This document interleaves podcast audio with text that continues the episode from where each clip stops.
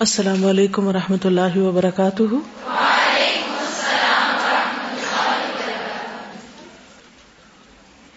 نحمد علی رسول کریم اما بعد، فاعوذ باللہ من الشیطان الرجیم، بسم اللہ الرحمن الرحیم۔ رب شرح لی صدری ویسر لی امری وحلل اقدتم من لسانی یفقہ قولی۔ قل ان صلاتي ونسكي ومحياي ومماتي لله رب العالمين. لا شريك له وبذلك امرت وانا اول المسلمين. ویکینڈ کیسا گزرا؟ کچھ محاسبہ کیا؟ اسائنمنٹ کا کیا کیا؟ کی؟ کیا مشکل پیش آئی؟ ہاں؟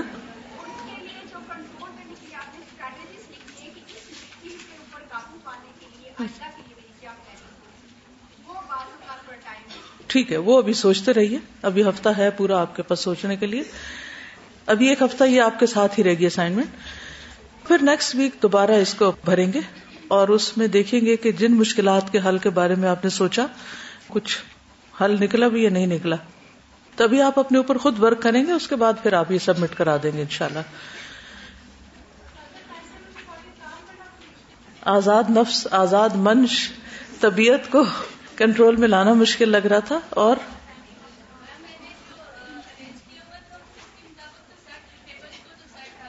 یہ کہتی کہ وہ بکس وغیرہ ڈھونڈنے میں وقت لگ گیا، کیونکہ وہ چیزیں اس طرح تیار نہیں تھی جس کے مطابق ٹائم ٹیبل بنایا ہوا تھا۔ یہ ایک بہت بڑا مسئلہ ہوتا ہے کہ ہم بڑی بڑی تمنا آرزویں خواہشات رکھتے ہیں زندگی میں کہ ہم یہ بھی کر لیں، یہ بھی کر لیں۔ لیکن ان کے کرنے کے لیے جو ضروری لوازمات ہیں، وہ ہم نے تیار نہیں کیے ہوتے۔ لہٰذا وہ کام زندگی بھر نہیں ہو پاتے۔ خواہ آپ کی کتنی بڑی تمنا کیوں نہ ہو۔ اور وہ جب تک ہم کریں نا تو لوازمات بھی سامنے نہیں آتے۔ مثلاً اگر آپ کا دل چاہ رہا ہے کچھ پکانے کو اور آپ نے تیاری نہیں کی ہوئی انگریڈینٹس جو بھی اس کے ہیں، ان کو منگایا ہی نہیں، رکھا ہی نہیں، تو کیسے کام ہوگا؟ نہیں ہو سکتا۔ اور یہ کہتے ہیں کہ وہ نیند کو کنٹرول نہیں کر پائی تو اس کے اسباب دیکھیے کہ کیا وجہ تھی۔ کیا میرے پاس الارم نہیں ہے؟ یعنی وجہ کیا تھی؟ کیونکہ جب تک آپ وجہ نہیں ڈائگنوز کریں گے اس وقت تک پھر حل نہیں پتا چلے گا۔ تو اپنی وجوہات خود جانیے اور پھر اس کے بعد ان کو کنٹرول کرنے کے طریقے آپس میں بھی ڈسکس کیجیے جو لوگ کر پائے ان سے پوچھیے انہوں نے کیسے کیا۔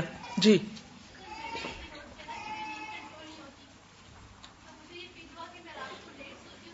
جی ہاں رات کو دیر سے سوئے اس لیے صبح نہیں اٹھ پائے۔ تو رات کو کیوں دیر سے سوئے؟ کیا واقعی کوئی بہت پروڈکٹیو کام تھا؟ یا بس ایسے ہی آدتن کیونکہ عادت ہی نہیں سونے کی تو سونے کی کوشش ہی نہیں کی، یا پھر نیند آئی نہیں کیونکہ عادتیں بدلنا۔ ٹائم بھی لیتا ہے مگر اسی لیے ایک ہفتہ آپ کو اور دیا جا رہا ہے۔ جی۔ جی۔ کہتے کہ ٹائم انٹرول آدھے گھنٹے کا جو دیا گیا تھا تو آدھا گھنٹہ یوں ہی گزر رہا تھا اور لگتا تھا کچھ نہیں کیا۔ اصل میں دیکھا جائے تو زندگی تو لمحہ لمحہ آگے بڑھ رہی ہے۔ تو ایک گھنٹے کا پہلے ارادہ تھا کہ ایک گھنٹے کا کیا جائے لیکن پھر اس کو تھوڑا سا اور سپلٹ کر دیا کہ میں بھی آپ لوگ تھوڑے تھوڑے کام کرتے ہوں، لمبے چنک میں آپ کام نہیں کرتے ہوں، تو پتا چل جائے گا۔ تو کوئی بات نہیں۔ اگر کچھ کام آدھے گھنٹے سے زیادہ کے، ایک گھنٹے کے ہیں، دو گھنٹے کے ہیں، تین کے، تو ان کو آپ کمبائن بھی کر سکتے ہیں پھر، ان کو ملا سکتے ہیں۔ اور کیا مشکل پیش آئی؟ جی۔ بالکل سنڈے فیملی ٹائم ہے تو اپنے آپ کو ٹائم دیتے دیتے باقی کچھ نہیں رہا۔ یہ بہت امپورٹینٹ بات آپ نے کی۔ واقعی فیملی ٹائم ہے اور ہم بھی فیملی کا حصہ ہیں۔ اگر ہم ان کو ٹائم دے رہے ہیں تو وہ ہمیں دے رہے ہیں۔ اس میں دونوں طرف ہی فائدہ اٹھاتے ہیں۔ لیکن اس ٹائم کو دینے کے دوران آپ کس طرح پروڈکٹیو ہو سکتے ہیں؟ آپ اس کو بھی اگر پلان کر لیں گے نا، ایک تو ہے کہ بس ان کے پاس بیٹھے ہوئے وہ کچھ بھی نہیں کر رہے۔ وہ آپ کے پاس بیٹھے ہیں، آپ ان کے پاس بیٹھے ہوئے نہ کوئی ڈنگ کی بات ہو رہی ہے، نہ کوئی کام کی بات، نہ کوئی مل کے کوئی کام کر رہے ہیں۔ تو یہ کس قسم کا ٹائم دینا ہے؟ اصل چیز ہے کوالٹی ٹائم دینا کہ جس میں آپ واقعی ایکٹیولی کچھ کر رہے ہوں۔ اب وہ کیا کچھ کر سکتے ہیں وہ آپ کو جاننے کی ضرورت ہے۔ تاکہ آپ اکٹھے ٹائم بھی گزارے اور اس کے ساتھ آپ واقعی کچھ ان کو فائدہ پہنچا رہے ہوں یا ان سے فائدہ حاصل کر رہے ہوں۔ ورنہ صرف اپنی پریزنس شو کرنا یہ فیملی ٹائم نہیں ہوتا۔ کہ I am there and you are not there اور ہر گھنٹے یا آدھے گھنٹے بعد اپنے آپ کو چیک کرتے رہنا، اپنا محاسبہ کرتے رہنا کہ اس کو کتنا پروڈکٹیو گزارا اور اس وقت میں جو کرنے کا کام ہے وہ میں نے کیا یا نہیں۔ مثلا اگر نماز کا وقت ہے تو اس وقت میں میں نے نماز پڑھی یا نہیں۔ فار ایگزامپل اول وقت میں نمازوں کا جو اجر و ثواب ہے اور اس پر جو بخشش اور مغفرت کا وعدہ ہے، وہ تاخیر سے پڑھنے پر نہیں ہے۔ اس ٹائم ٹیبل سے ایک فائدہ یہ ہوتا ہے کہ انسان چیک کر سکتا ہے کہ میں نے آزان کے پہلے آدھے گھنٹے میں نماز پڑھ لی یا نہیں۔ اگر مجھے اس میں پڑھنے کی عادت نہیں تو میں کہاں کھڑی ہوں؟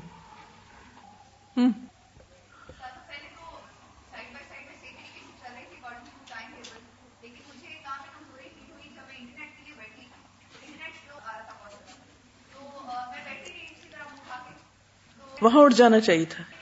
آلٹرنیٹ بھی رکھنے ہوں گے کہ اگر ایک وقت میں ایک چیز آپ نے طے کی اور اس وقت میں وہ نہیں ہو رہی تو پھر اور کون سا کام کر لے کہ جس پہ وقت ضائع نہ ہو؟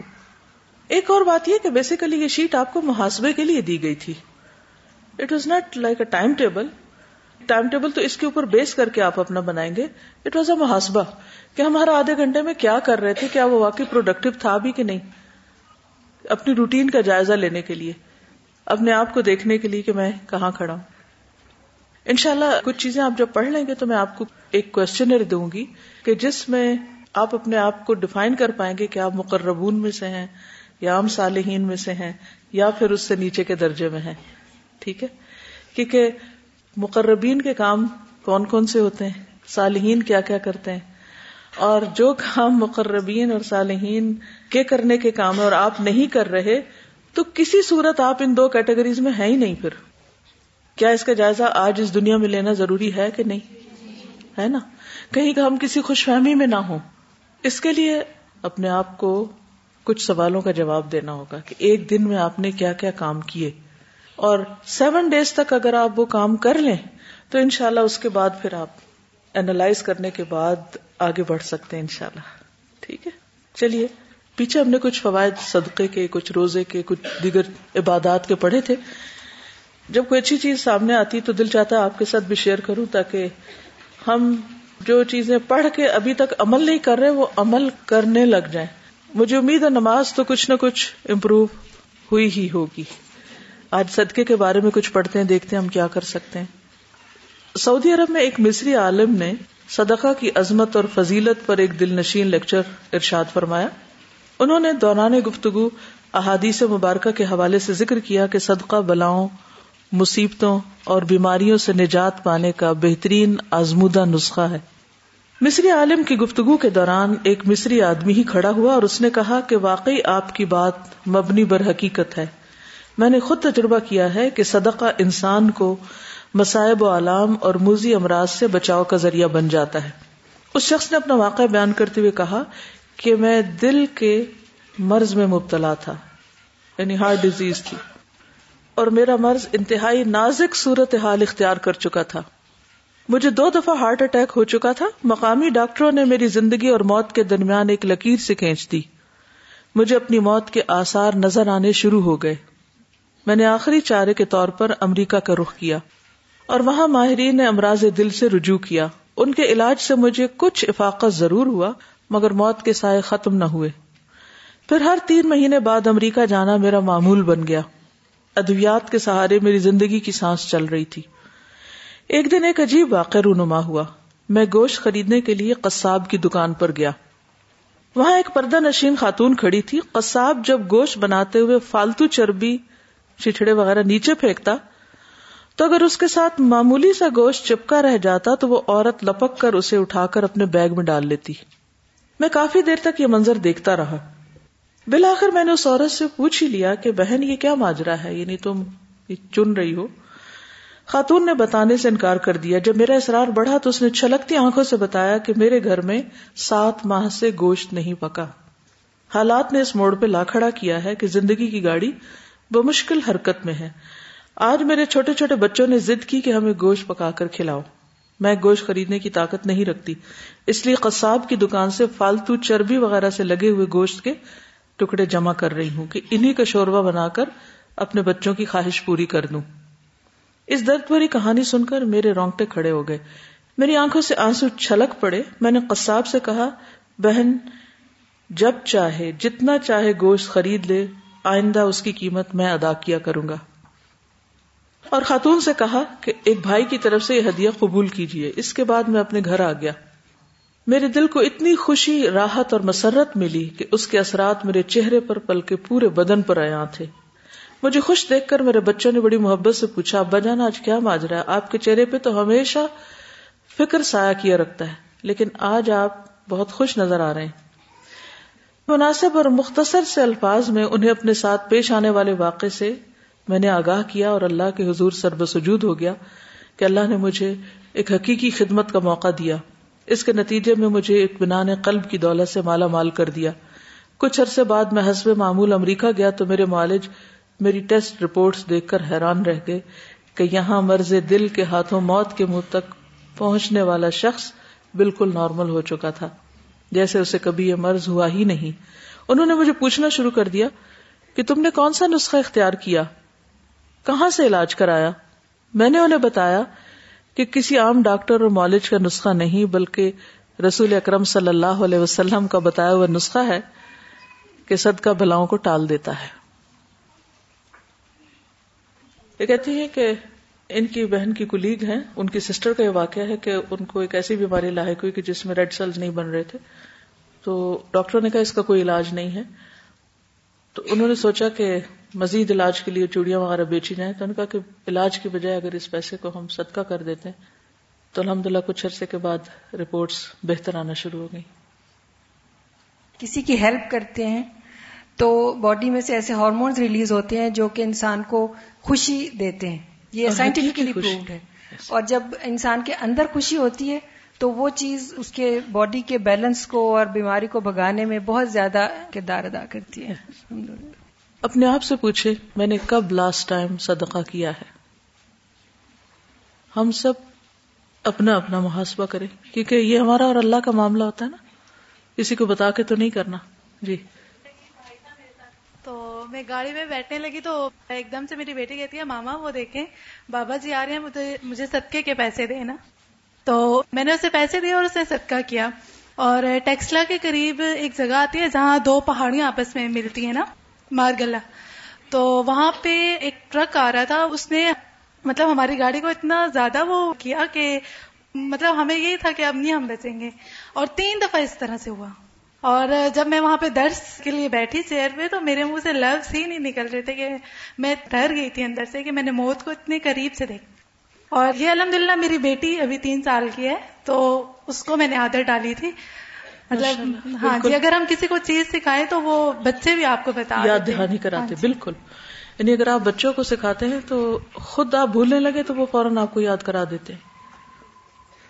یعنی اگر کوئی بیمار ہوتا ہے تو گوشت کا اسپیشل لوگ صدقہ کرتے ہیں اور کھانے کی کسی بھی چیز کا کیا جا سکتا ہے۔ اس میں کوئی اسپیسیفک نہیں کہ اس کی گردن ہو یا کوئی اور ہو یا بکرا ہی ہو۔ اگر کوئی مرغی دینے کی طاقت رکھتا ہے تو مرغی دے دے۔ اور اس طرح میرے ساتھ ہوا بھی ہے میرے بھی ہسبینڈ بیمار ہوئے تھے اور وہ بالکل ٹھیک نہیں ہو رہے تھے اور جب میں نے گوشت کا صدقہ کیا تو اسی رات وہ کافی بہتری ہوئی۔ اسپیشلی گوشت کا کھانے کا بیسیکلی وہ یوں تو امون تام حبی ہی مسکین و یتیم و اسیرا تو کھانا کھلانا جو ہے وہ جنت میں لے جانے والے کاموں میں سے تو کھانے کا صدقہ واقعی بہت فائدہ مند ہے۔ اور پھر لوگ جو کہتے ہیں کہ باہر پھینک دیتے ہیں کہ چڑیاں چڑیا یہ غلط ہے۔ انسان زیادہ مستحق ہے کھانے کے۔ پرندے تو اپنا رسک خود بھی چن لیتے ہیں۔ کسی نے ایک سوال کیا تھا کہ بعض اوقات ہم اچھا کام کرنا بھی چاہتے ہیں اور کوشش بھی کرتے ہیں، لیکن بس بسے آتے رہتے ہیں اور بعض اوقات اس پہ کنٹرول نہیں کر پاتے اس بری عادت پر، تو کیا کیا جائے؟ اس کے بارے میں امام ابن تیمیہ کا ایک فتویٰ ہے۔ وہ کہتے ہیں کہ مومن پر جتنے بھی کفر اور نفاق کی نو کے وسوسے اور خیالات وارد ہوں، کفر، نفاق، چلے کفر نہیں، لیکن نفاق سے متعلق بہت سی چیزیں جس میں دھوکا خیانت، جھوٹ اور گالی گلوچ فوش زبان استعمال کرنا۔ کیونکہ شیطان ہر دم انسان کو بھڑکاتا رہتا ہے کہ اچھا فلاں نے تم یہ کہا تو تم یہ کہہ دو، تم ایسا کر لو۔ اس نے تمہیں دھوکا دے دیا، تم بھی دے دو۔ ہاں؟ اور انسان کو یہ بھول جاتا ہے کہ نہیں۔ نبی صلی اللہ علیہ وسلم فرمایا کہ لا تخن من خانک، جس نے تمہارے ساتھ خیانت کی تم اس کی خیانت مت کرو۔ ہاں؟ تو اس قسم کے کوئی بھی جو خیالات وارد ہوں اور وہ اس پر اپنی ناگواری محسوس کرنے اور انہیں اپنے قلب سے نکال کر باہر کرنے کے وطیرے پہ قائم رہے کہ نہیں نہیں، مجھے نہیں کرنا۔ ویسے ویسے اس کے ایمان اور یقین میں ترقی ہوتی ہے۔ یعنی وسوسوں کا انکار کرنے یا ان کو برا سمجھنے سے بھی ایمان بڑھتا ہے۔ اسی طرح جتنے بھی اس کے نفس میں گناہ اور بدی کے خیالات آئے برے خیالات آئے گناہ یا کوئی بے حیائی کا کام یا کوئی بھی ایسی چیز، مگر وہ ان پر اپنی ناگواری برقرار رکھے کہ نہیں، یہ برا ہے، میں غلط سوچ رہا ہوں، یہ ٹھیک نہیں۔ اور ان کو دفع کرنے کی کوشش میں لگا رہے۔ اور خدا کی خاطر ان کو چھوڑ رکھنے کے عزم کی تجدید کرے کہ مجھے اس برائی سے چھٹکارا پانا ہی پانا ہے۔ میں نے اس کو چھوڑ دینا ہے، مجھے اسے چھوڑنا ہے۔ اور وہ دعا بھی کرے، کوشش بھی کرے۔ محاسبہ، مجاہدہ اور دعا مسلسل یہ کرتا رہے۔ اتنا ہی اس میں تقوی اور نیکی پروان چڑھتی ہے۔ اور اتنا ہی وہ شخص صالح بنتا جاتا ہے۔ یعنی اس کی نیکی میں اضافہ ہوتا جاتا ہے۔ تو اپنے آپ سے جگڑنا اپنی غلطی کو غلطی کہنا، اپنی غلطی سے بیزاری کا اظہار کرنا چھٹکارا پانے کی کوشش کرنا یہ سب مجاہدہ میں آتا نا؟ اس سے انسان کے اندر تقوی پیدا ہوتا ہے۔ ہم دعا بھی مانگتے نا منعوذ باللہ من شرور انفسنا ہمارے نفسوں کے شر سے اللہ ہمیں محفوظ رکھے۔ اسی طرح روزے کے فوائد کے بارے میں بات ہوئی تھی۔ تھوڑا سا تذکرہ کر کے میں آگے بڑھوں گی۔ کسی نے لکھا ہے کہ کل ہم نے روزے کے فوائد کے بارے میں پڑھا۔ آپ نے روزے اور صحت کے حوالے سے ذکر کیا کہ عموماً ہم صحت کے بارے میں جب سوچتے ہیں تو کچھ کھانے اور زیادہ یا اچھا کھانے کا خیال ذہن میں آتا ہے، جبکہ حقیقت یہ کہ بعض اوقات صحت بھوک میں مزمر ہوتی ہے۔ یہ دراصل ایک راز ہے، اگر کسی کو سمجھ آ جائے تو اس کی زندگی بہت آسان ہو جائے۔ بظاہر ہمیں کچھ اور لگتا ہے، لیکن اندر کچھ اور چھپا ہوتا ہے۔ یعنی چیزیں وہ نہیں ہوتی جو اوپر سے نظر آ رہی ہوتی ہیں۔ جس کی ہمیں تلاش یا ضرورت ہوتی ہے وہ کہیں اور ملتا ہے۔ بعض اوقات ہم کسی چیز کو ایک جگہ ڈھونڈ رہے ہوتے ہیں، لیکن وہ وہاں نہیں ہوتی، کہیں اور ہوتے ہیں، اور ہم غلط جگہ تلاش کر رہے ہوتے ہیں۔ اسی طرح کوئی بیماری یا کمزور ہو تو عموماً یہ سوچتے ہیں کہ اس میں خون کی کمی ہے، حالانکہ ہجامہ میں شفا ہے۔ یہ لاغر پن اور کمزوری کا علاج ہے۔ اور اس میں کیا ہوتا ہے؟ ہجامہ میں کیا کرتے ہیں؟ خون نکالتے ہیں۔ وہ تو پہلے ہی کمزور ہے، لیکن اس خاص طریقے سے آپ نکالیں گے تو اس کو اللہ تعالیٰ صحت عطا کرے گا۔ ہم سمجھتے ہیں مال دینے سے ہم فقیر ہو جائیں گے۔ اللہ کے رسول صلی اللہ علیہ وسلم کے مطابق صدقہ دینے سے مال کم نہیں ہوتا، بلکہ مال بڑھتا ہے۔ ہم سوچتے ہیں کسی سے اختلاف اور جھگڑے کی صورت میں اگر ہم دھیمے پڑ گئے یا ہم نے جواب نہ دیا تو اس میں ہماری بےزتی ہے۔ حالانکہ رسول اللہ صلی اللہ علیہ وسلم نے فرمایا کہ جو توازو اختیار کرے گا، اللہ تعالیٰ اس کو عزت دے گا، بلندی عطا کرے گا۔ ہمارے پاس دنیا کا مال اسباب کم ہو تو ہمارے اندر شکوا پیدا ہوتا ہے۔ حالانکہ اگر اللہ تعالیٰ کے حکم کے مطابق ہم شکر گزار ہوں، تو نعمتیں بڑھنے لگتی ہیں۔ ہمارے نزدیک اپنی تنگ دستی اور غربت کا لوگوں کے سامنے اظہار کر کے سوال کے ذریعے فائدہ اٹھانا عقل مندی اور مال بڑھانے کا طریقہ سمجھا جاتا ہے، جبکہ اسلام کے مطابق اس سے فقر کا دروازہ کھل جاتا ہے۔ اسی طرح کی بھی بہت سی اور باتیں ہیں۔ اگر ہمیں سمجھ آ جائے تو ہم خوشی خوشی ان کی ظاہری حیت کو قبول کر لیں۔ اور ان کے اندر چھپے خزانوں سے دنیا اور آخرت میں لطف اندوز ہوں۔ تو اصل خوشی کس میں ہے؟ اللہ اور اس کے رسول صلی اللہ علیہ وسلم کی اطاعت کرنے میں خواہ وہ چیز ہمارے من خواہش مرضی کے خلاف کیوں نہ ہو۔ بہت سے لوگوں کو یہ پتا ہوتا ہے کہ یہ کام حرام ہے، یہ غلط ہے، یہ نہیں کرنا چاہیے۔ اس کے باوجود وہ اپنے نفس کے ہاتھوں مجبور ہوتے ہیں اور وہ غلط کرتے چلے جاتے ہیں۔ جس کے نتیجے میں وہ بہت بڑی خیر سے بازوقت محروم ہو جاتے ہیں۔ ایسی خواہشات پہ کیسے قابو پایا جا سکتا ہے؟ جن کے بارے میں ہم جانتے ہیں کہ یہ غلط ہے یا ضمیر ہمیں جھنجھوڑتا بھی کہ ٹھیک نہیں، تو کیا کرنا چاہیے ہمیں؟ اپنی کسی ایسی بری عادت کے بارے میں سوچئے۔ پہلے بھی یہ ہوم ورک دیا گیا تھا کہ جس سے آپ تنگ ہیں، جس کو آپ گناہ سمجھتے ہیں خواہ وہ نگاہ کا گناہ ہے چاہے وہ دل کا گناہ ہے، چاہے زبان کا ہے، چاہے وہ ہاتھ کا ہے۔ جیسے بعض لوگوں کو چھوٹی چھوٹی چیزیں چرانے کی عادت ہوتی، چھوٹی سی چیز میں خیانت کی عادت ہوتی۔ جیسے اس دن بھی حدیث میں پڑھا تھا نا کہ پانچ لوگ آگ والوں میں سے ہیں۔ ان میں سے ایک وہ جو چھوٹی سی ضرورت پیش آنے پر خیانت شروع کر دیتا ہے۔ یعنی دوسروں کی چیزیں استعمال کر کے کام نکالتا ہے۔ مثلا آپ اکٹھے رہتے ہیں آپ کو پتا ہے کہ یہ مثلا ہاسٹل میں مجھے نہیں معلوم سسٹم کیا، لیکن اگر دس لوگوں نے اپنا اپنا واشنگ لکوڈ یا سرف وغیرہ ایک جگہ رکھا ہوا ہے، اور آپ کو اچھی طرح پتا ہے کہ آپ کا ڈبا نہیں، کسی اور کا، لیکن آپ کہتے چلو آج میں چپکے سے کسی اور کا ڈال لوں تاکہ میرا بچ جائے۔ اور آپ اس کو اسمارٹنیس سمجھتے ہیں۔ اور آپ کو پتا ہے کہ آپ آرام کام کر رہے ہیں، آپ چوری کر رہے ہیں۔ اور اگر یہ چوری ثابت ہو جائے تو اور اسلامی قانون موجود ہو، تو ہاتھ بھی کاٹا جا سکتا ہے۔ اور آخرت میں پکڑ ہے اس گنا پر، جس کی دنیا میں پکڑ لکھ دی گئی وہ آخرت میں بھی ہے۔ پھر بھی آپ اپنا ہاتھ نہیں روک پاتے۔ تو کیا کریں گے؟ آپ کو پتا ہے کہ کسی غیر مرد سے باتیں کرنا ہنس ہنس کے، یا دوستی کرنا، یا فون پہ باتیں کرنا، یا ٹیکسٹ کرنا، یا کوئی بھی ایسا طریقہ اختیار کرنا، یا کسی پبلک ٹرانسپورٹ پر سفر کرتے ہوئے بہت سے مردوں کو دیکھتے چلے جانا، جبکہ ایک مرد کو بھی اس طرح دیکھنا جو ہے وہ یا اعلی خاط العین، اللہ تعالیٰ نگاہوں کی خیانت جانتا ہے، حرام کاموں میں سے ہے۔ نظر آ رہا ہے، پتہ چل رہا ہے، لیکن بازی نہیں آ رہے۔ تو اس کا علاج کیا ہے؟ کہ جب پتا ہے کہ ایک چیز منع ہے، پھر بھی کیے چلے جا رہے ہیں۔ علاج کیا ہے؟ وہ مجاہدہ کیا ہوگا؟ وہ کیسے ہوگا؟ وہ کیوں ہوگا؟ استاذہ وہ جو کسی چیز کے نقصانات کو یاد رکھنے والی بات ہے نا تو مجھے اس چیز نے بہت زیادہ فائدہ دیا کہ کوئی بھی ایسی چیز جس کا مجھے تھا کہ یہ صحیح نہیں ہے جیسے آپ نگاہوں کی بات کریے تو اس میں جو وہ حدیث ہے کہ اللہ تعالیٰ عبادت میں لذت دے دیتا ہے جو اپنے نگاہوں کی حفاظت کرتا ہے تو اس طرح کی چیزوں سے جو ہے نا بہت فائدہ ہوتا ہے کہ اس کو یہ بھی ہیلپ دیتا ہے لیکن پھر اگر کوئی انسان اللہ کی خاطر کسی ایسی چیز کو جس پر اس کا بہت ہی دل چاہ رہا ہو چھوڑ دیتا ہے تو اللہ تعالیٰ اس کو اس سے بہتر حلال میں وہ چیز عطا کر دیتا ہے۔ بہت سی نعمتیں انسان سے صرف اس لیے چھٹی رہتی ہیں کیونکہ وہ گناہوں کا ارتکاب کیے چلے جا رہا ہے۔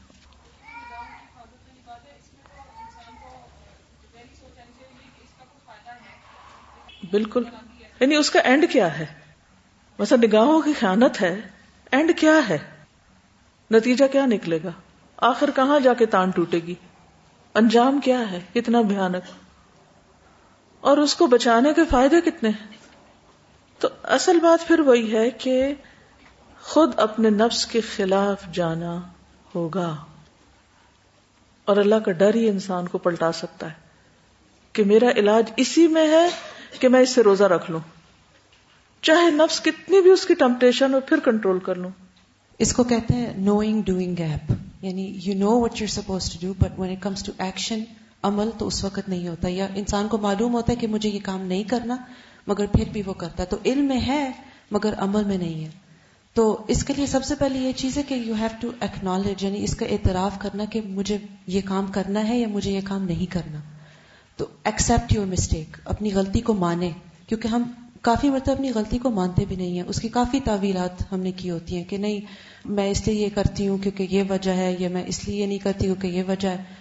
تو سب سے پہلے تو ایکسپٹ کریں کہ آپ غلط کام کر رہے ہیں۔ اور اس کے بعد فرم انٹینشن تہیا کر لیں کہ میں نے یہ نہیں کرنا۔ اپنے آپ سے وعدہ کریں۔ میک اپ یور مائنڈ کیونکہ ہم اپنے نیت میں ہی کچے ہوتے ہیں نا، تو پھر عمل کیسے ہوگا؟ اور پھر دعا بھی کریں اور اپنے آپ کو پنش بھی کریں۔ ہولڈ یور سیلف اکاؤنٹیبل کہ مثلا مجھے کسی نے تو بتایا تھا کہ انہوں نے ایک اپنے آپ سے تہیا کیا تھا کہ اگر میں نے یہ غلط کام کیا تو مجھے اتنے پیسے صدقہ دینے تو جب غلط کام کیا تو انہوں نے صدقہ دیا۔ پھر جب دوبارہ کیا تو پھر صدقہ دیا۔ پھر کہا کہ یہ تو بہت مہنگا پڑ رہا ہے، تو اس کو چھوڑنا ہی پڑے گا۔ تو پھر آہستہ آہستہ کر کے چھوٹ گیا غلط کام۔ ایک اور یہ ہے کہ مثلاً اگر صدقہ کے پیسے نہیں ہیں تو ذرا آگ جلا کے ہاتھ اس میں رکھے پانچ منٹ تک ابلتے پانی میں انگلی ڈالیں۔ تو اگر دنیا میں نہیں ڈال سکتے تو پھر آخرت میں کیسے ڈالنی ہے؟ علم اپنی جگہ ہوتا ہے، لیکن اصل بات وہی ہے کہ جیسے جتنی بھی مثلا کھانے سے متعلق عادات ہیں، ہر عادت کا بھی ایک الگ وہ ہوتا ہے نا۔ کھانے سے متعلق عادات کو کنٹرول کرنے کے لیے روزہ ہے، ٹھیک ہے نا؟ تو اسی طرح مختلف جو برائیاں ہیں، ان کو کنٹرول کرنے کے لیے مختلف ریمیڈیز ہوں گی۔ جیسے روزہ رکھ کے ہم کچھ نہیں کھا سکتے۔ تو اسی طرح ہم کسی بھی ایسی چیز پر اس طرح سٹاپ کر سکتے ہیں، میرا روزہ اس سے۔ روزے کی حد تک اس کو اپنے اوپر حرام کریں گے تو تبھی کیونکہ روزے میں تو ایک قطرہ بھی نہیں اندر لے جا سکتے جی آپ کچھ کہہ رہی جی۔ السلام علیکم۔ جو پنشمنٹ کا پوائنٹ ہے جس کی وجہ سے ہم لوگوں کو قرآن میں بار بار جہنم کے بارے میں بتایا جاتا ہے تاکہ ہم باز آ جائیں اس چیز سے۔ تو جب ہم پریکٹیکلی اس کو ایکسپیرینس کرتے ہیں تو ہم لوگ اس سے رک جاتے ہیں اس چیز سے۔ چاہے ہمیں پتا ہوتا ہے کہ ہمیں کیا چیز زیادہ پرابلم کرتی ہے اگر ہم کیا چیز نہیں دے سکتے۔ کچھ لوگوں کو صدقہ کرنے میں مشکل ہوتی ہے کچھ لوگوں کو اپنی جس طرح آپ نے آگ کی بات کی اس میں جانا مشکل ہوتا ہے۔ آئی نو اے پرسن جس نے جھوٹ چھوڑنا تھا اس کو بہت پرابلم تھی۔ What the person did was کہ اگر اس نے کسی سے جھوٹ بول دیا بہت بڑے جھوٹ نہیں چھوٹے موٹے جس طرح آپ دو کو دس کہتے ہیں تھنگس لائک دیٹ تو جس سے جھوٹ بول دیا اسے جا کے جب اسے سچ بولنا پڑتا تھا تو it was really hard for that person تو اس نے اس طرح سے اپنے آپ کو مطلب اٹ واز اے پنشمنٹ جو اس نے کہا تھا کہ اگر جھوٹ بولا تو اسے جا کے بتانا پڑے گا۔ تو اس میں آپ کا ڈیکرم آ جاتا ہے آپ کی ریپیوٹ آ جاتی ہے ایوری تھنگ تو اس طرح سے it was an easy way کہ ہی از پنشنگ ہمسیلف تو اس نے اپنے عادت چھوڑ لی۔ پھر میرے خیال اینڈ اس پہ آتا ہے کہ ہر شخص کو یہ پتا ہوتا ہے کہ اس پر کیا چیز زیادہ کام کرتی ہے۔ کون سی چیز اس کو مدد دیتی؟ تو ہر ایک پھر اپنے آپ کو پہچانے۔ اس کے لیے کیا کرنا ہوگا آپ کو؟ اپنی گزشتہ ہسٹری کو خود دیکھیں کہ آپ کو مثلاً ایک سال پہلے کون سی بری عادت تھی؟ یا اس سے پہلے کون سی تھی؟ پھر اب وہ الحمد للہ آپ کی زندگی سے نکل گئی۔ کیسے نکلی؟ کون سی چیز آپ کے لیے فائدہ مند ہوئی؟ کوئی انعام یا سزا یا جزا یا کسی کا سمجھانا یا کوئی کمپنی یا آلٹرنیٹ دینا؟ تو وہ کون سا طریقہ ہو سکتا ہے کہ جو کارآمد ہو؟ کیونکہ نکلنا تو ہے ہی اس چیز سے جو نقصان دہ ہے۔ جی آپ کچھ کہیں استاذہ عموماً آج کل جیسے جنگ جنریشن ہے اور وہ یہ سمجھتی ہے کہ دوستی کر لی یا ایس ایم ایس کر لیا یا تھوڑا سا مل لیا، کسی تو کوئی برائی نہیں۔ اور افسوس یہ کہ بہت سارے لوگ بعض دفعہ قرآن پڑھنے کے باوجود اس برائی سے نہیں نکل پاتے۔ تو ایک چھوٹا سا واقعہ ہے، ایک لڑکی جب وہ اپنے زمانے میں، اب تو وہ خاتون ہے، ایسی کسی سے دوستی کی اور پھر دوستی میں ملاقاتیں بھی کی اور سب کچھ۔ اور وہ سمجھتی رہی کہ میرے خامند کو نہیں پتا چلا، تو اب کچھ بھی میرا نہیں بگڑے گا۔ اللہ کا خوف تو ہمارے ذہن میں ہوتا نہیں، لیکن کم از کم اپنی دنیا کو، اب جب اس کی بیٹی ٹین ایجر ہو گئی ہے تو وہی لڑکا جو اس زمانے میں اس کے ساتھ دوستی تھی، وہ اس کو ہر وقت یہ تھریٹ کرتا ہے کہ اگر تم مجھے نہ ملی یا میرے پاس نہ آئی، تو میں تمہاری بیٹی کو تمہاری ساری چیزیں دے دوں گا، تمہاری تصویریں بھی دوں گا۔ اب آپ سوچیں کہ جب بیٹی جوان ہو اور اس کو یہ پتا چلے کہ اس کی ماں یہ کر رہی تھی، تو وہ کس قدر ذہنی اذیت کا شکار ہے۔ تو آپ لوگ سب یہ یاد رکھیں کہ کل کو آپ کی اولاد ہونی ہے نا؟ تو اگر ہم یہ کام کریں گے جو ہم نہیں چاہتے کہ ہماری اولاد کرے، تو کل کو ہماری اولاد کو کوئی بتائے کہ تمہاری ماں ایسی تھی۔ تو ابھی بھی کچھ لڑکیاں ایسی ہیں جو قرآن پڑھنے کے باوجود کہتی ہیں کہ ہم یہ دوستی نہیں چھوڑیں گے۔ تو یہ ایک بہت بڑا المیہ ہے ہمارا۔ ہم اللہ کا خوف تو نہیں رکھتے قرآن کے باوجود، لیکن چلیں، کم از کم ملاد کا ہی خوف ہو جائے۔ یعنی دنیا کی ذلت اور رسوائی اور اگر یہ یقین ہو جائے نا کہ جو بیج ڈالیں گے، اس نے کچھ نہ کچھ نکلنا ہی ہے۔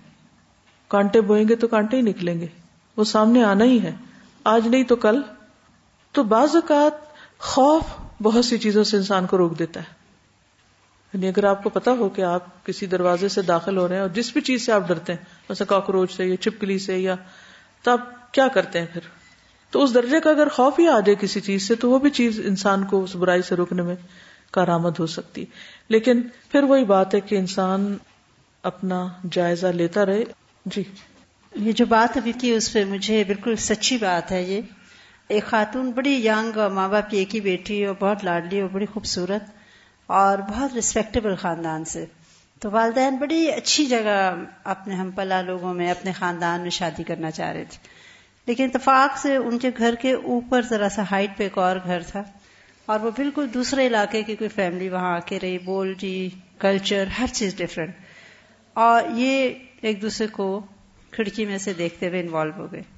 جو پیرنٹس پہ بیتی وہ تو وہ بےچارے دونوں فوت ہو گئے، ان کو بہتر پتا ہوگا۔ اور بہت محسوس لوگ تھے۔ اور بڑا سب نے سمجھایا۔ لیکن یہ نہیں مانے، وہ رشتہ بھی ختم کیا۔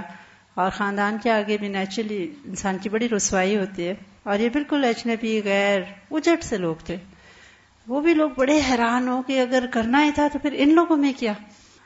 اس کی پانچ بیٹیاں پیدا ہوئیں۔ اور چاروں بیٹیوں نے وہی کام کیا جو مانے کیا تھا۔ اور اب مجھے نہیں پتا اللہ تعالیٰ ان کے ساتھ اچھا معاملہ کرے۔ لیکن وہ جیسے کہتے ہیں نا دنیا مقافات عمل ہے۔ تو کچھ چیزوں کا نا انسان کو بدلا اس دنیا میں بھی ملتا ہے۔ اس لیے واقعی اپنی ینگ ایج میں بہت کیئرفل رہنا چاہیے کیونکہ ہسٹری ریپیٹس اٹ سیلف۔ اور دیکھیے کہ جب انسان کوشش کر کے نیکیوں کی طرف آتا ہے وہ بھی ایک مجاہدہ ہوتا ہے نا تو وہ چیز ہیلپ کرتی ہے نفس کو کنٹرول کرنے میں۔ ویسے صدقہ کرنا تکلیف دے لگتا تو صدقہ کرے، روزہ رکھنا مشکل لگتا تو روزہ رکھے اور خصوصاً یہ جو ہر ماہ میں تین روزے ہیں، یہ انسان کے سینے کی بہت سی برائیاں، سینے میں دل ہے اور دل کے اندر بہت سی خرابیاں ہیں، ان کو دور کرنے میں معاون ہے نبی صلی اللہ علیہ وسلم خود بھی تیرہ، چودہ، پندرہ کا روزہ رکھتے تھے اور حکم بھی دیتے۔ آپ صلی اللہ علیہ وسلم نے فرمایا کہ یہ روزے ایسے ہیں گویا سارے زمانے کے روزے ہمیشہ روزے سے آپ اس کے دو معنی ہو سکتے ایک تو ثواب کے اعتبار سے تو ہے ہی سارے زمانے کے روزے اور ایک یہ ہے کہ روزہ تو ہر چیز میں ہی ہے نا، ہر برائی کا روزہ ہے۔ تو سارے زمانے کے روزے یعنی ان روزوں کا شخصیت پر ایک ایسا اثر پڑے گا کہ اور بہت سی چیزوں سے برائیوں سے انسان بچ جائے گا۔ ایک اور حدیث میں آتا ہے، رسول اللہ صلی اللہ علیہ وسلم ہر ماہ کے تین روشن ایام یعنی تیرہ، چودہ اور پندرہ میں روزہ رکھا کرتے تھے۔ ایک اور روایت میں ہے سو مشہر صبری وہ ثلاثت ایام من کل شہر یذہبنا وحر الصدری صبر کے مہینے یعنی رمضان کے، اور ہر مہینے کے تین روزے رکھنا، سینے کے کینے کو دور کر دیتا ہے۔ جو باہر کا لفظ ہے نا، یہ صرف کینا نہیں ہے، سینے کے اندر جو کینے کی قسم کی اور خرابیاں ہیں ان سب کا علاج ہے یعنی تزکیہ کا ذریعہ ہے بیسیکلی اگر آپ کہیں تو۔ ان حدیثوں کو جتنی بھی ہیں، یہ سب صحیح حدیث ان کو ایک پوسٹر کی شکل میں اکٹھا کر دیا گیا۔ آپ اپنے ریمائنڈر کے لیے اس کو لگا لیجیے کہیں۔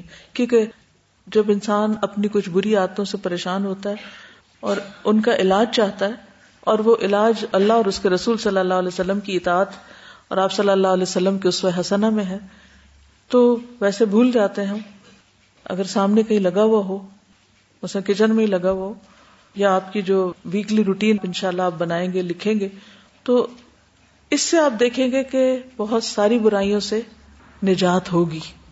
کیونکہ سیلف کنٹرول نہیں ہوتا نا۔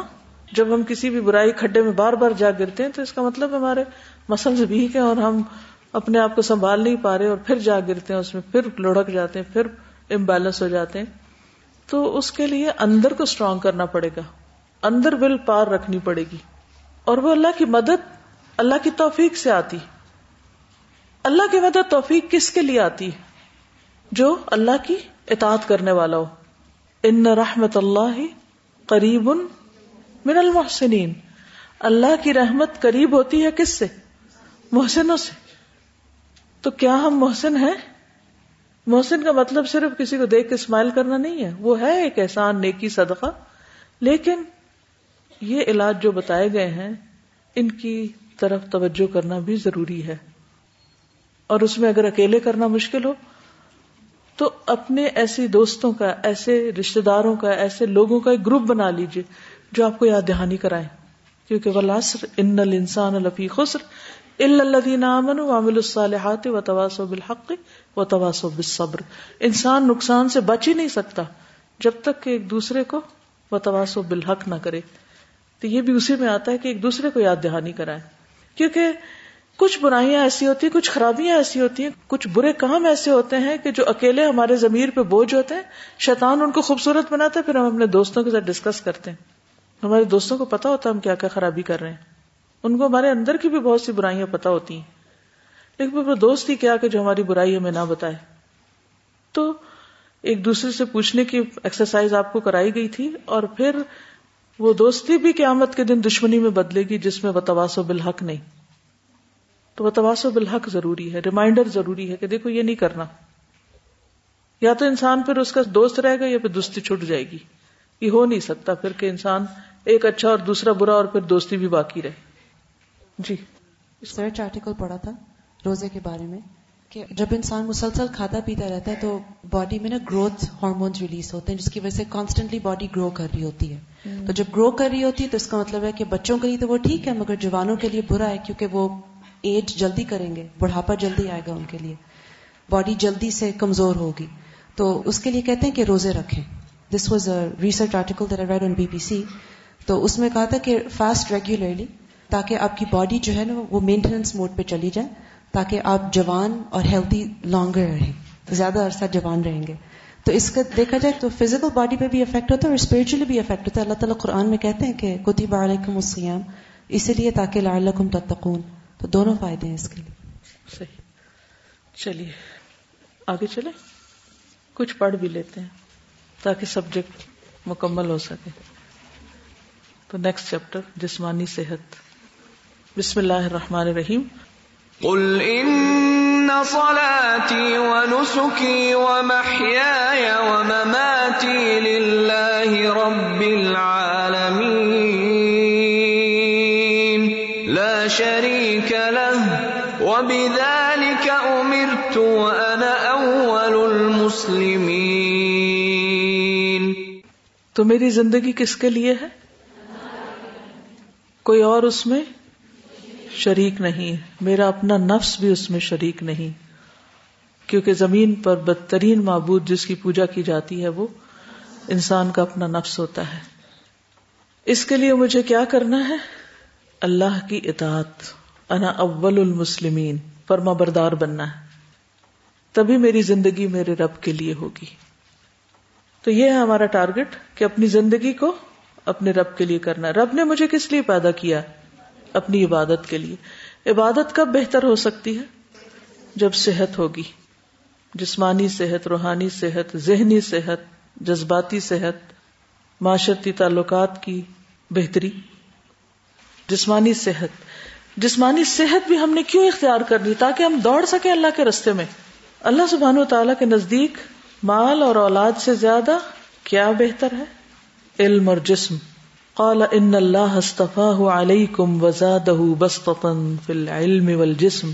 سورة البقرہ 247 ان کے نبی سموئل نے کہا سورت البقرہ میں واقع آتا ہے کہ اللہ نے اس تالوت کو تم پر چن لیا ہے، تمہارا لیڈر بنایا ہے، اور اسے علم اور جسم میں فراخی عطا کی تو جسمانی قوت اور جسمانی صحت کام کرنے کے لیے، عبادت کے لیے اور دوسروں کی خدمت کے لیے، اچھے تعلقات کے لیے ضروری ہے۔ اور اس کے ساتھ ساتھ علم اس کو زینت بخشتا ہے، رونق بخشتا ہے۔ وہ رستہ دیتا ہے پھر اس قوت کو چینلائز کرنے میں۔ حدیث میں آتا ہے، المؤمن القوی خیر و احب اللہ من المؤمن الضعیف۔ طاقتور مومن اللہ کے نزدیک کمزور مومن سے زیادہ بہتر اور محبوب ہے۔ مریض اور کمزور جسم والے انسان کی زندگی بے رونق اور حسرت یاس کا نمونہ ہوتی۔ جبکہ صحت مند اور مضبوط جسم والا انسان زندگی کے ولولوں، امنگوں اور پر مسرت لمحوں سے بھرپور فائدہ اٹھاتا ہے۔ مومن کے لیے طاقتور ہونا ضروری اور پسندیدہ سمجھا گیا ہے، تاکہ وہ زندگی میں ہر وقت مجاہدانہ کارکردگی کے لیے خود کو تیار رکھ سکے۔ اور دینی فرائض کی ادائیگی کی خاطر اپنی جسمانی قوتوں کو غیر ضروری اور بے مقصد مشغلوں میں ضائع نہ کرے۔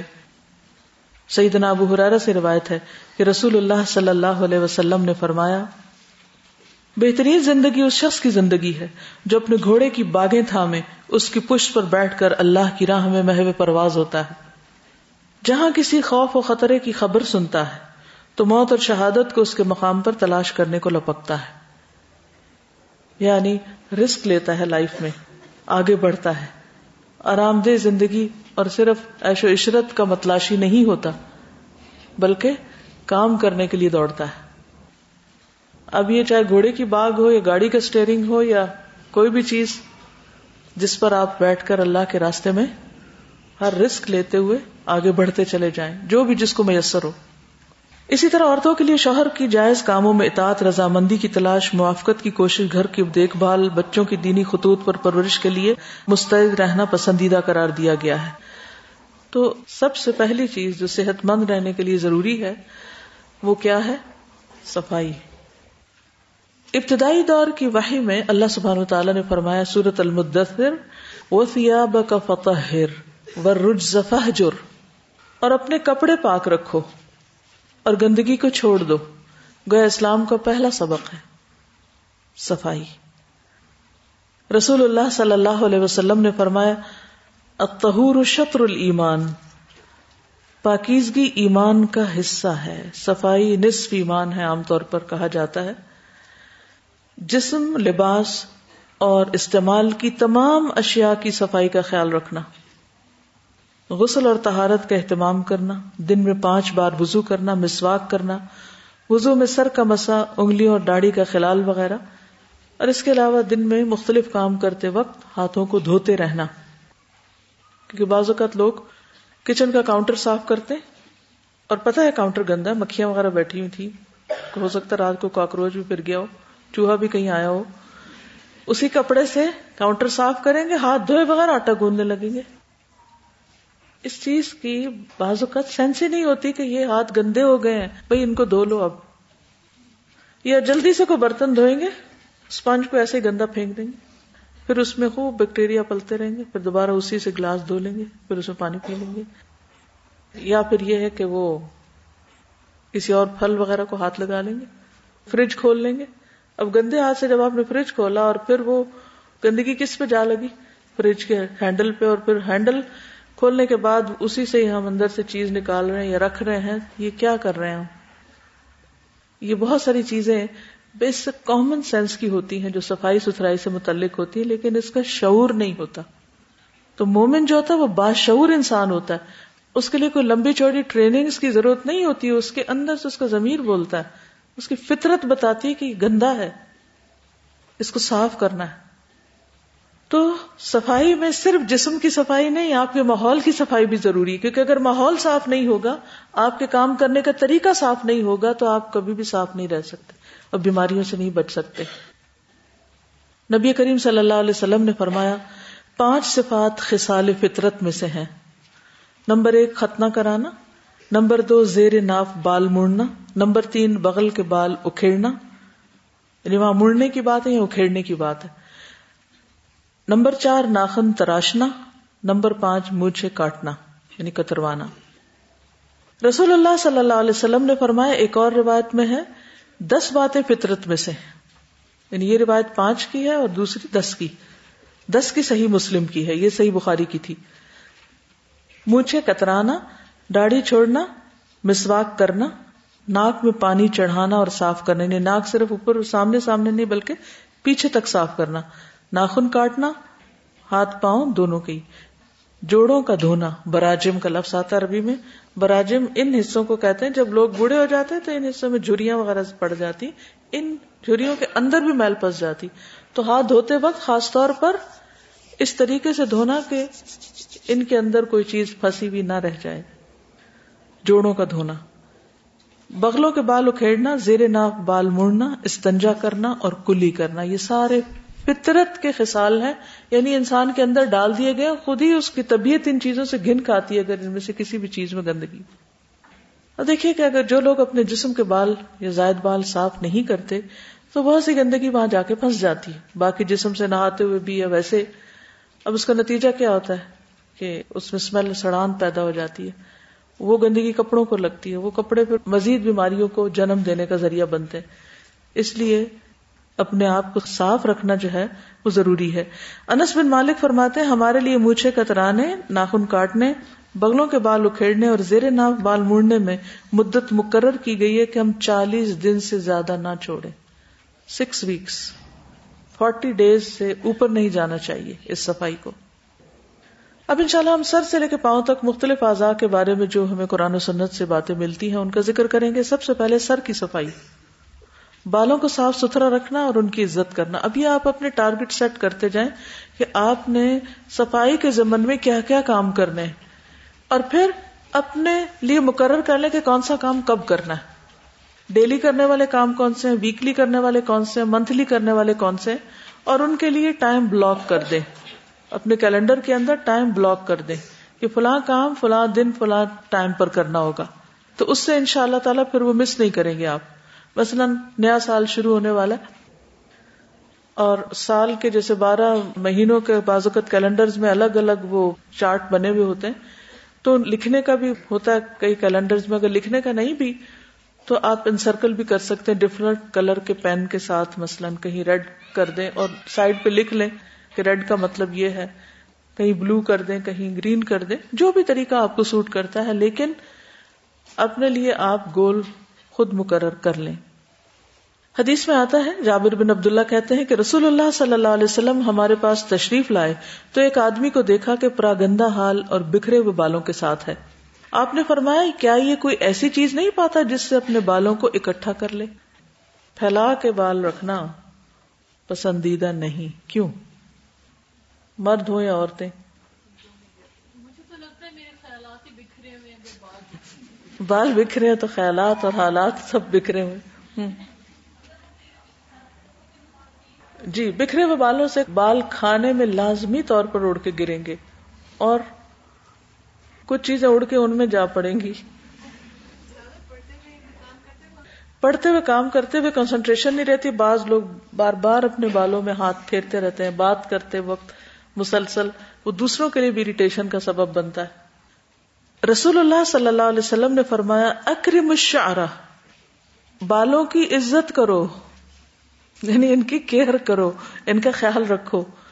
اب اگر اس حدیث کو سامنے رکھ کے آپ کنگی کریں گے یا دھوئیں گے یا صاف ستھرا ان کو رکھیں گے یا اچھی طرح ان کو سیٹ کریں گے، تو یہ کیا ہوگا؟ یہ بھی عبادت میں شمار ہوگا۔ سنو نبی داؤد کی روایت ہے، فرمایا، من کا نہ لہو فلیکرم ہوں جس کے بال ہوں وہ ان کی تکریم کرے، عزت کرے۔ رسول اللہ صلی اللہ علیہ وسلم نے فرمایا، خریم اسدی بہترین آدمی ہے اگر اس کے پٹے یعنی سر کے بال لمبے نہ ہوں، اور اپنے تہبند کو نہ لٹکائے۔ یہ بات خریم کو پہنچی تو اس نے جلدی سے چھری پکڑی اور اپنے بالوں کو کانوں تک کاٹ لیا اور اپنے تہبند کو آدھی پنڈلی سے اونچا کر لیا۔ یعنی اس نے دیر نہیں لگائی، فوراً ایکشن میں آ گئی۔ وہ کیا چیز تھی جو صحابہ کو اتنی جلدی عمل پہ ابھارتی اور ہمیں اثر ہی نہیں ہوتا؟ پھر ہے ہفتے میں ایک بار بالوں کو دھونا ہر مسلمان پہ لازم ہے۔ اب اپنے آپ کو چیک کرتے جائیے۔ رسول اللہ صلی اللہ علیہ وسلم نے فرمایا، ہر مسلمان پر حق ہے کہ ہر سات دن میں ایک دن غسل کرے یعنی لازمی طور پر، جس میں اپنے سر اور بدن کو دھوئے۔ یہ میکسیمم لمٹ مقرر کر دی گئی اس سے کم میں آپ چاہیں تو روز نہ دھوتے وقت بالوں میں خوشبو ملا آمیزہ لگانا آج کل تو شیمپو رنگ رنگ کے ملتے ہیں اور اس میں خوشبو والے صابن اور بہت سی چیزیں، لیکن اس دور میں تو ایسی کوئی فیسلٹی نہیں، ایسی کوئی انڈسٹری نہیں تھی۔ تو بھی کیا پسندیدہ ہے کہ بالوں میں خوشبو لگائی جائے؟ نبی صلی اللہ علیہ وسلم جب غسل جنابت کرنا چاہتے تو حلاب کی طرح کی چیز یعنی ایک قسم کی خوشبو منگاتے۔ اور اسے اپنے ہاتھوں میں لے کر پہلے سر کے دہنے حصے سے ابتدا کرتے، پھر بائیں جانب لگاتے، پھر دونوں ہاتھ اپنے سر پر رگڑتے تھے یعنی سر میں خوشبو لگاتے تھے۔ ایک عرصے تک جب شیمپو کا رواج نہیں تھا تو خوشبو والا تیل ملا کرتا تھا۔ اور بہت سے لوگ خوشبو والا تیل لگاتے تھے، چمبیلی کا اور اس طرح مختلف۔ حضرت عائشہ فرماتی ہیں، گویا کہ میں نبی صلی اللہ علیہ وسلم کی مانگ میں خوشبو کی چمک دیکھ رہی ہوں۔ اس حال میں کہ آپ احرام باندھے ہوئے ہیں۔ یعنی احرام باندھنے سے پہلے خوشبو لگاتے تھے۔ اور وہ خوشبو کی چمک نظر بھی آ رہی ہوتی تھی۔ کتنے لوگوں نے یہ بات پہلی دفعہ جانی ہے یعنی اوور آل بالوں کے بارے میں اور خوشبو لگانا بالوں میں اور کہ یہ مصنون عمل ہے۔ ہمیں پتہ نہیں ہے نا تو اس لیے ہم اس کو صرف آدتن کرتے ہیں۔ ٹھیک ہے آدتن بھی آپ کرتے رہیں، لیکن اب جب آپ کریں تو مسکرا کے کریں کہ میں ایک سنت کو فالو کر رہی ہوں۔ اگر حالت احرام میں بھی ہو تو بھی بالوں کی حفاظت کرنا، ان میں کنگھی کرنا، ضرورت پڑنے پر انہیں دھونا جائز ہے، لیکن اس سے خوشبو نہیں لگائی جائے گی اور کاٹا نہیں جائے گا بس۔ عبداللہ بن عمر رضی اللہ عنہ بیان کرتے ہیں، میں نے رسول اللہ صلی اللہ علیہ وسلم کو تلبیہ پکارتے ہوئے سنا جبکہ آپ اپنے سر کے بال جمائے ہوئے تھے یعنی خوشبو کے ساتھ، یا تلبید اس کو کہتے ہیں نا کہ ان کو اکٹھا کیا ہوا تھا آپ نے۔ حجت الوداع میں زہر اور اثر کے درمیان ہفتے کے دن نبی صلی اللہ علیہ وسلم کنگھی کرنے، تیل لگانے، اظہار اور چادر پہننے کے بعد اپنے صحابہ کے ساتھ مدینہ سے نکلے۔ ٹھیک ہے؟ جب مدینہ سے نکلے تو آپ نے تیل لگایا ہوا تھا بالوں کو، کنگھی کی ہوئی تھی اور پراپر ڈریس اپ ہو کر نکلے تھے۔ پھر ذوالحلیفہ میں آ کر آپ نے احرام باندھا تھا۔ حضرت عائشہ فرماتی ہے کہ میں مکہ آئی تو حیض کی کیفیت میں تھی۔ آپ نے فرمایا، اپنا سر کھول لو، کنگھی کر لو، حج کا احرام باندھ لو اور عمرہ چھوڑ دو۔ حالت احرام میں حضرت عائشہ کو کیا فرمایا کہ کیا کرو؟ کنگھی کر لو۔ تو اس سے کیا پتا چلتا ہے کہ حالت احرام میں کنگھی کی جا سکتی ہاں یہ الگ بات ہے کہ اس طرح کھینچ کھینچ کے نہ کرے کہ بال توڑنا شروع کر دیں۔ بعض لوگ اپنے بالوں کی عزت نہیں کرتے۔